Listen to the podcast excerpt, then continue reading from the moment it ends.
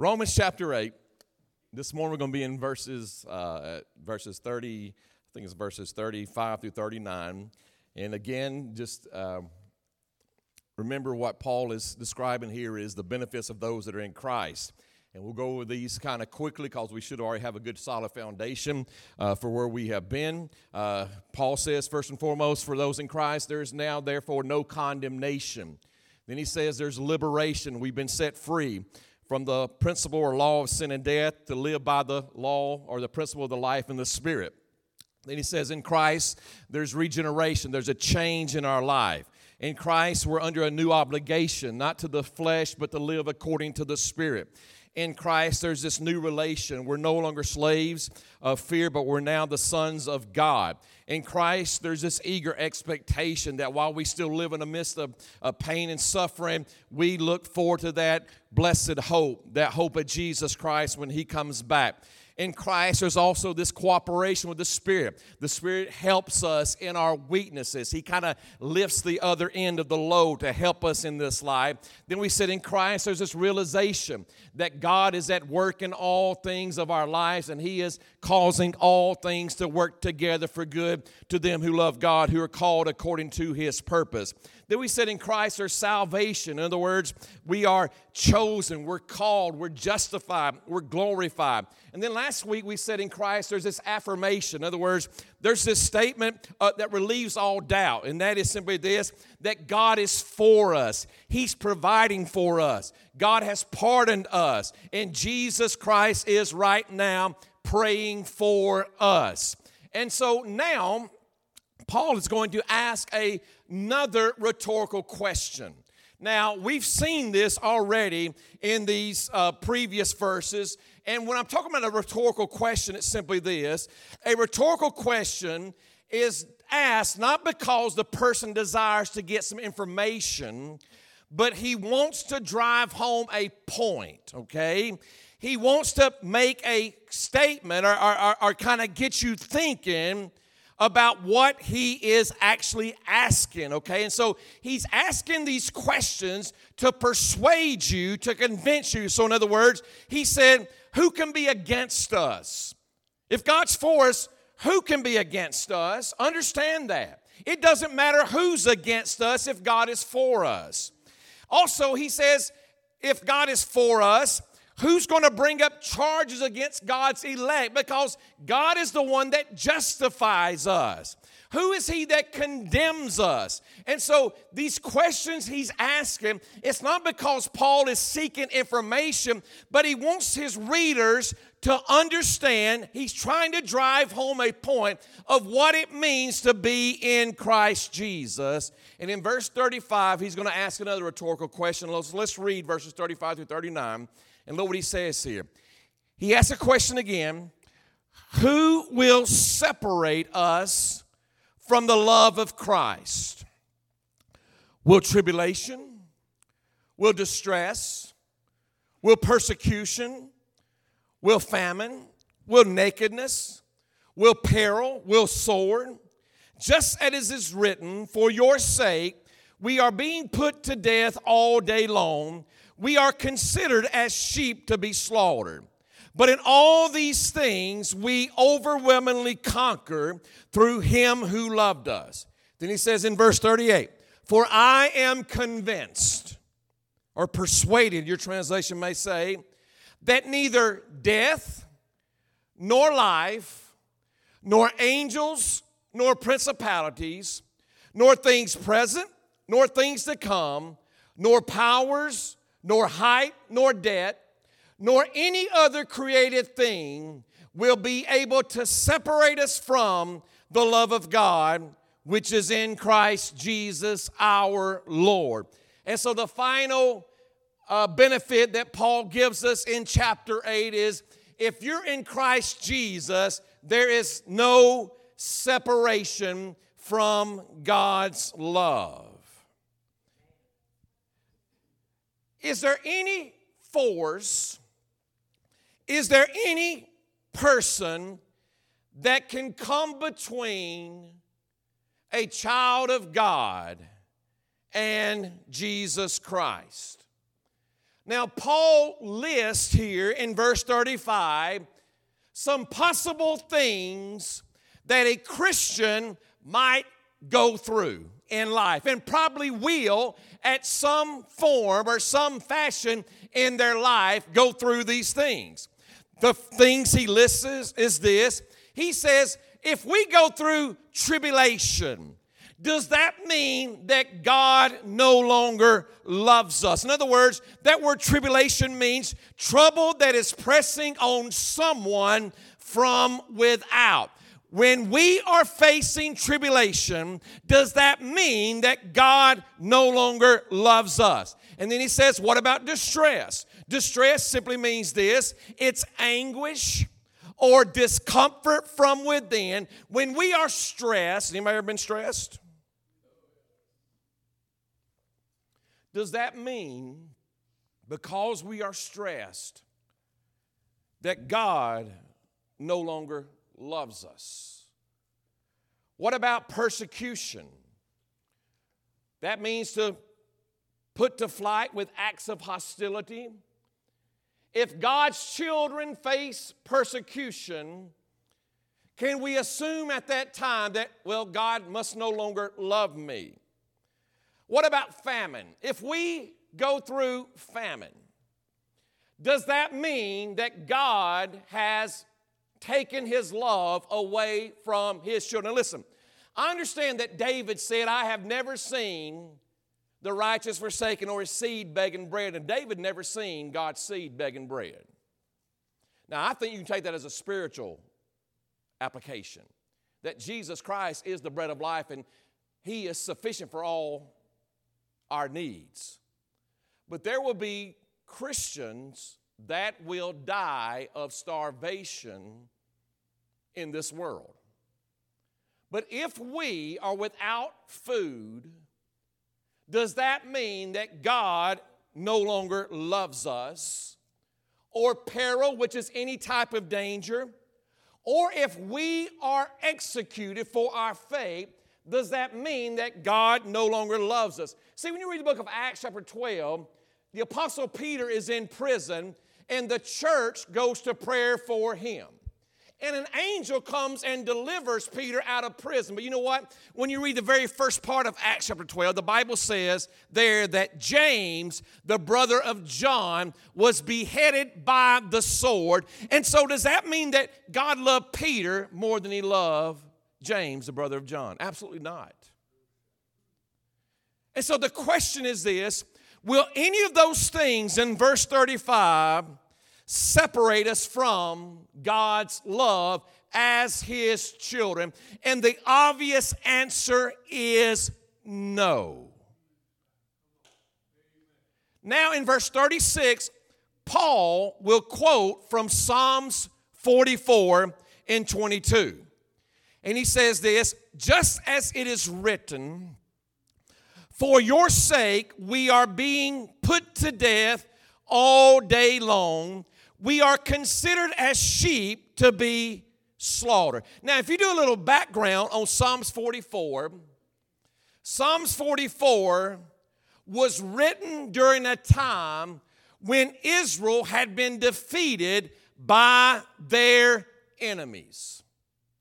Let me read just a few verses from 44. I'm reading from the Living Translation because it's just a, it puts it in more everyday English that we use today. Start with verse 13. Look what the psalmist says here in verse 13 about their situation. He says, You let our neighbors mock us. We are an object of scorn and derision to those around us. He says, you have made us the butt of their jokes. They shake their heads at us in scorn.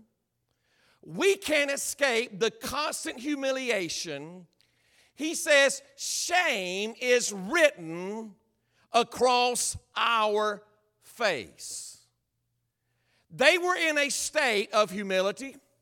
They were in a state of shame. They were in a state of defeat. But what Paul is reaching back to realize and makes wants us to realize is this even in their state of defeat, even in their state of shame, God's love for them had not changed. Now, listen, I can guarantee this you ain't won every battle this past week.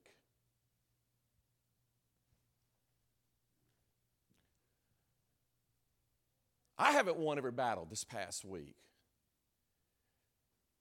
You've said some things you shouldn't have said. I ain't talking about cursing. I'm talking about you just, you just said some things, you should, cruel things to people in a bad attitude. You may have thought some things you shouldn't have thought. You may have judged some people you shouldn't have judged. I was going to a store this past week. I had I was I just got through playing golf, okay? And so as I'm going through the store, there was a man coming out and he looked like a homeless man. And so he stopped me. He said, Hey. And I said, Oh my goodness. I don't have time for this. And I'm thinking, what am I going to say to him? Because I know he's fixing to ask me for some money. And he said, Do you play golf? And he said, I want to know what kind of clubs I should get. Now, I had prejudged him based on his looks because he was wearing flip flops and a coat, and he looked all out of sorts. But I guess that's just the way this generation dresses, right? You got snow boots, shorts, and a toboggan on. You are all like you're like all season tires, right? You're ready for anything that comes that day. But there's no doubt in my mind that this week there's not a single one of us could stand up here and say, I got it perfect this week. Because you may have not, you may have thought perfect this week. You may have said perfect this week, but there's things you should have done that you didn't do. And when you know to do good and you don't do it, James says it is sin. Understand that. And what Paul wants us to realize is that even when you don't get it right, God's love hasn't changed for you. See, we live in a world where love is based on performance. If you will do the right things, the world says, we'll love you, we'll accept you. But Paul says here, and he quotes from Psalms 44 even in their state of defeat, even in their state of shame, God's love for them had not changed. And let me tell you something God's love for His children is not based on their performance, it's based on their position in Christ Jesus. Listen, you parents, you know exactly what I'm talking about here. If you've got children and your children mess up, you don't say, Well, I don't love them anymore. There is nothing that can separate that love that you have for your son or your daughter. And I will say it again if we, being evil, are like that toward our children, how much more is our Heavenly Father loving us, not based on our performance, but just based upon the fact that He sent His Son, Jesus Christ, to die on a cross for me. He called me, He saved me, He justified me, and because of that, He loves me, and His love will never change for me. Then he says in verse 37 But in all these things, tribulation, distress, persecution, famine, nakedness, peril, sword. In all these things, we overwhelmingly conquer through him who loved us. That word overwhelmingly conquers in the present tense. It means to be super victorious. It means to have abundant victory. It means a lopsided victory. And it's not because I'm strong enough. It's not because I'm smart enough that I'm victorious. It's simply because of Jesus Christ that I am victorious. See, my victory doesn't come from my praise. My victory comes from Jesus Christ. And because of Jesus Christ, I praise Him. Not because it, you understand what I'm saying? I do not have victory in my own strength. My victory comes only through Jesus Christ. And because of what Jesus Christ has done for me, as Paul would say in 1 Corinthians 15 57, but thanks be to God who gives us the victory. Notice he didn't say you earned it, he said that God gives us the victory through our Lord and Savior Jesus Christ. And then Paul says this in verse 38. He says, For I am convinced, I am persuaded. Paul had got to a settled conclusion in his life about God's love for him. Paul was certain about God's love for him. Now, go with me right quick to Ephesians chapter 3 verses 17 through 19. In Ephesians chapter 1, 2, and 3, Paul again talks about the benefits we have of being in Christ Jesus, what God has done for us. In verse 17, Paul says this under the inspiration of the Holy Spirit. He tells us that you be rooted and grounded in love then, verse 18, he says, that you may be able to comprehend with all the saints what is the breadth and the length and the height and the depth and to know the love of Christ. This is interesting because he says, I want you to know this, but he says, you know what? You can't really know it. I'll try to understand this, but you can't really un- completely understand this which surpasses knowledge, that you may be filled with the goodness of God.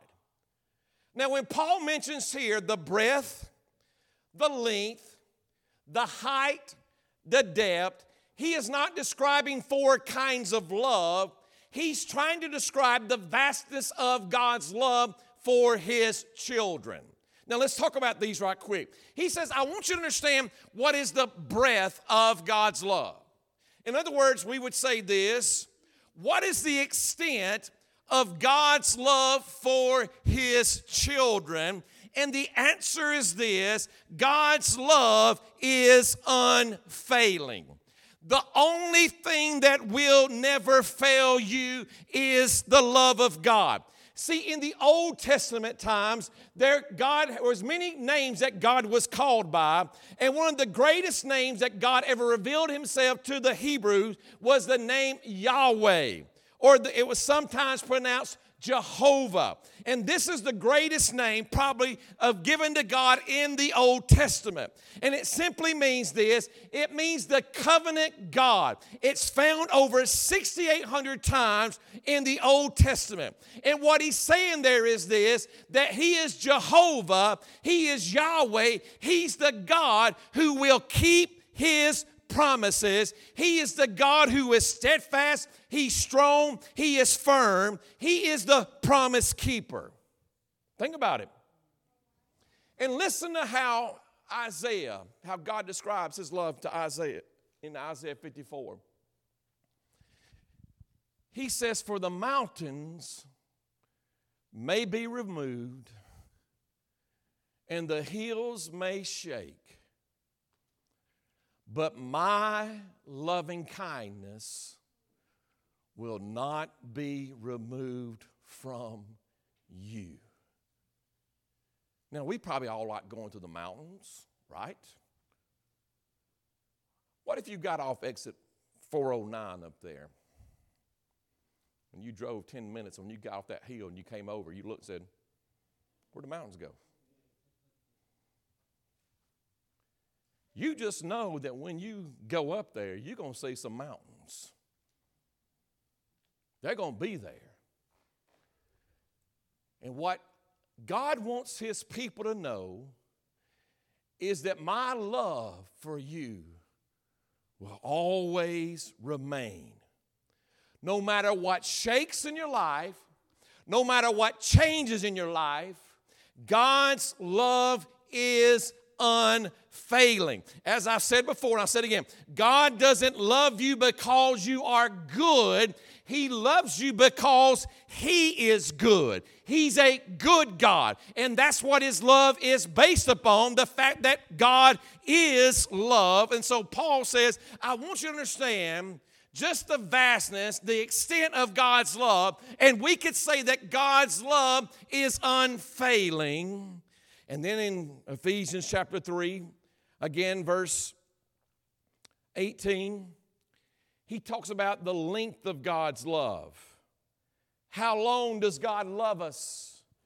And we would say that God's love is unending. That's similar to the breath. But in Psalms 136, verse 1, the psalmist says, Give thanks to the Lord, for he is good. His loving kindness is everlasting. Now, sometimes read Psalms 136 because there's 36 verses in this chapter, and this phrase, his loving kindness is everlasting, appears 36 times, once for each verse in this chapter. And the psalmist wants us to know that you can count on God's love, it never ends. Spurgeon said it like this It is so long that your old age can't wear it out. It's so long that your continual tribulation cannot exhaust it. Your successive temptations cannot drain it dry. Like eternity itself, it knows no bounds. God's love for his children, it is unending. It's unending. What about the height of God's love? Could we measure how high God's love is? Because when we, naturally, when men see something tall, they want to conquer it. Mount Everest, over 29,000 feet above sea level, people want to conquer that mountain. David said it like this in Psalms 36 and 5 Your loving kindness, O Lord, extends to the heavens. In other words, the love of God for his children is unconquerable. Then he mentions this last one here the depth of God's love. How deep is God's love for his children? Well, if you go through scriptures, let me just give you like a little tour. God's love is so deep that it'll reach a man in Genesis named Abram who was worshiping idols, wasn't even seeking after God, and God called him just because he's a good God. And he said, Abram, I will bless you. And I'm going to make your descendants as numerous as the stars of the sky and the sands of the seas. This man Abraham, did he always have it all together? No, he didn't. There was times he would lie and say, "She's my sister, not my wife." Oh, there was times he exhibited great faith, but he didn't always get it right. But yet God's love didn't depart from him. What about a man named Jacob? Just a deceiver, a liar, a cheater. God's love was deep enough to reach a deceiving Jacob where he was. What about Leah? Leah, who didn't have any sparkle. We could just say about Leah, she just wasn't a, she was kind of plain ugly. I guess you could probably say it like that. But God's love is deep enough to reach ugly people. And I ain't talking about us. I'm talking about those people down at the other church, okay? We good looking people over here. But God's love was deep enough to reach Leah. It was deep enough to reach Moses. A man who would always make excuse after excuse, a man who was a murderer, come on now, a man who lost his temper at times and would strike the rock instead of speaking to the rock. God's love didn't depart from Moses. It was deep enough to reach a prostitute by the name of Rahab. Prostitute. It was deep enough to reach a man by the name of Gideon, who was always afraid, always seeking a sign. You ever read Judges 7 and 8? After that great victory, what does Gideon do? He says, I want you to bring all your gold, your rings. And they melted it together The people got back into idolatry, but yet we find Gideon in Hebrews chapter 11. It was deep enough to reach a womanizer named Samson. Even though he disobeyed his parents, when he was blinded and in that Philistine camp, he prayed to the Lord, Lord, just one more time. Just let me feel your power. And in his death, blinded and chained, he killed more men in his death than he did in his life. I'm here to tell you that the love of God was deep enough to reach a little boy named David. David, the adulterer, the murderer. David, that David, that God's love was deep enough to reach him. The love of God was deep enough to reach Isaiah, a man of unclean lips and from an unclean people. The love of God was deep enough to reach a religious man named Nicodemus that came to Jesus by night and said, What must I do to be born again? It was deep enough to reach Nicodemus. The love of God was deep enough to reach an impulsive fisherman by the name of Peter, who at times spoke when he should have been quiet, at times should have sat down when he stood up, at times he would be reckless, but yet God's love was deep enough to reach him, not because he was perfect, but just because he was a good God. It was good enough, deep enough to reach a worrywart by the name of Martha, who was always stressed out who was always busy. They, she was so busy that she was neglecting time with her Savior. Does that, does that speak to anybody today that we get so busy at times that we don't spend time in His Word, spend time in prayer, but yet God's love was deep enough to reach that woman? It was deep enough to reach a woman at a well who had been married five times and was living with somebody that wasn't even her husband, and He gave her living water. The love of God was deep enough to reach a woman that was caught in the very act of adultery. And he said, I don't condemn you, go and sin no more. The love of God was deep enough to reach Mary Magdalene, who had seven demons living inside her at one time. It was deep enough to reach this man right here that wrote Romans chapter 8 under the inspiration of the Holy Spirit. And Paul would say of himself that he was a murderer, he was a blasphemer, he was a violent man. But the love of God was deep enough to reach him. And I'm here to tell you no matter where you are today, you're not so deep that God's love can't reach you where you are. And if you're his child and you're running from God right now, let me tell you something. The Holy Ghost of God is always running faster than what you can run. And his love is deep enough to find your children where they are, your grandchildren where they are. I'm here to tell you, you may not can count on many things in this world, but as a child of God, you can count on God's love. And I am convinced I am convinced that nothing can separate us from God's love. You didn't earn it, you can't earn it. Then look what he says here, verse 38 and 39 again. He says, For I am convinced that neither death, now if you die, that still doesn't separate you from God's love. Jesus told that thief who was about to die, Today you'll be with me in paradise. Neither life, and what he's talking about there is life with all of its uncertainties, all its burdens, all of its disappointments.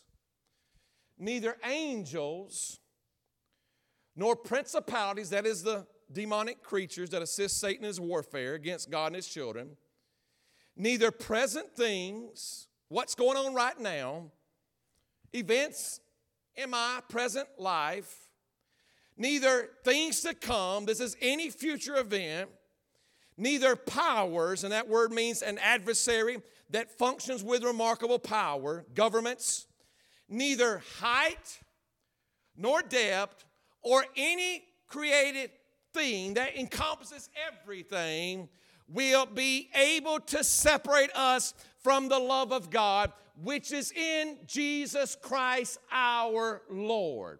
And so Paul begins this chapter. When Christ, there's no condemnation, and he ends it in Christ, there is no separation. Now, I got a question for you.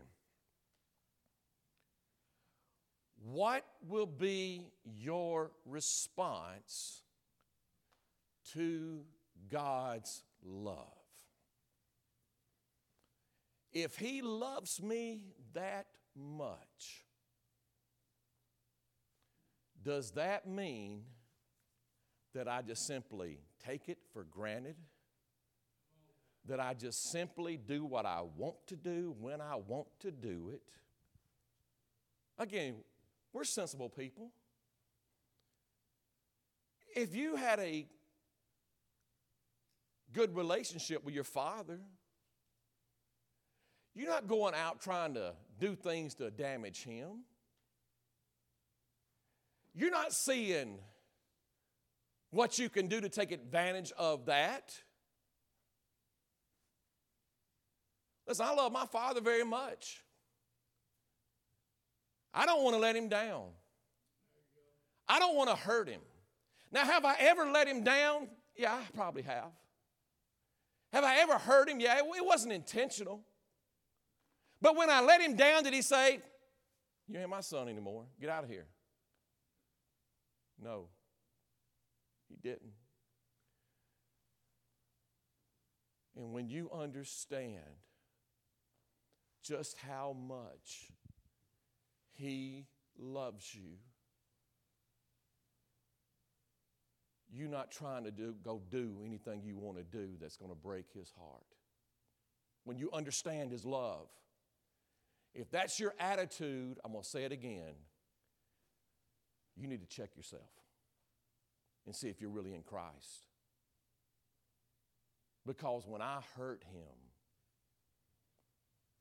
I get convicted.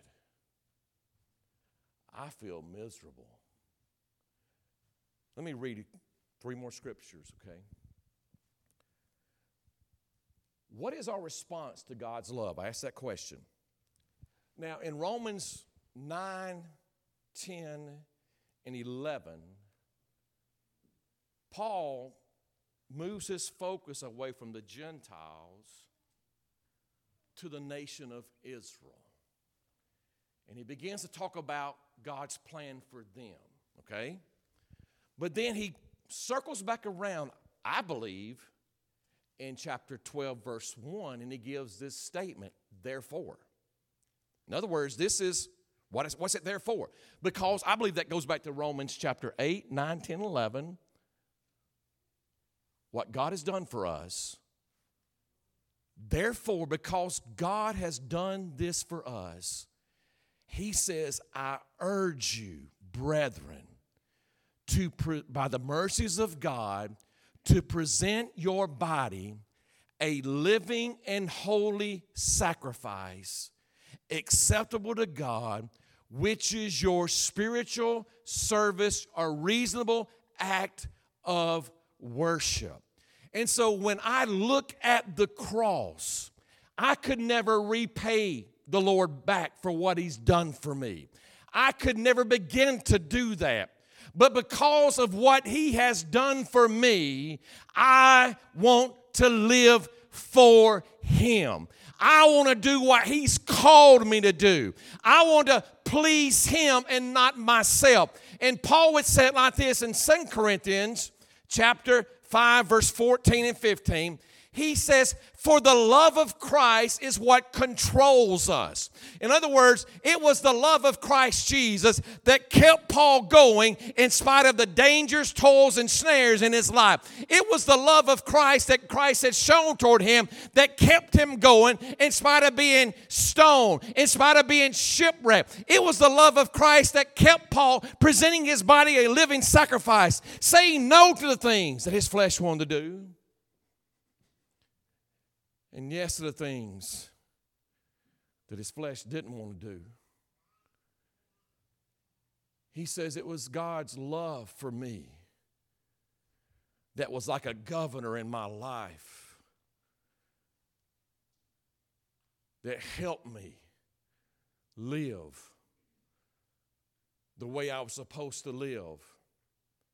And he says, having concluded this, that one died for all, therefore all died. And in verse 15, and he died for all. Listen to what he says here. She's coming and playing.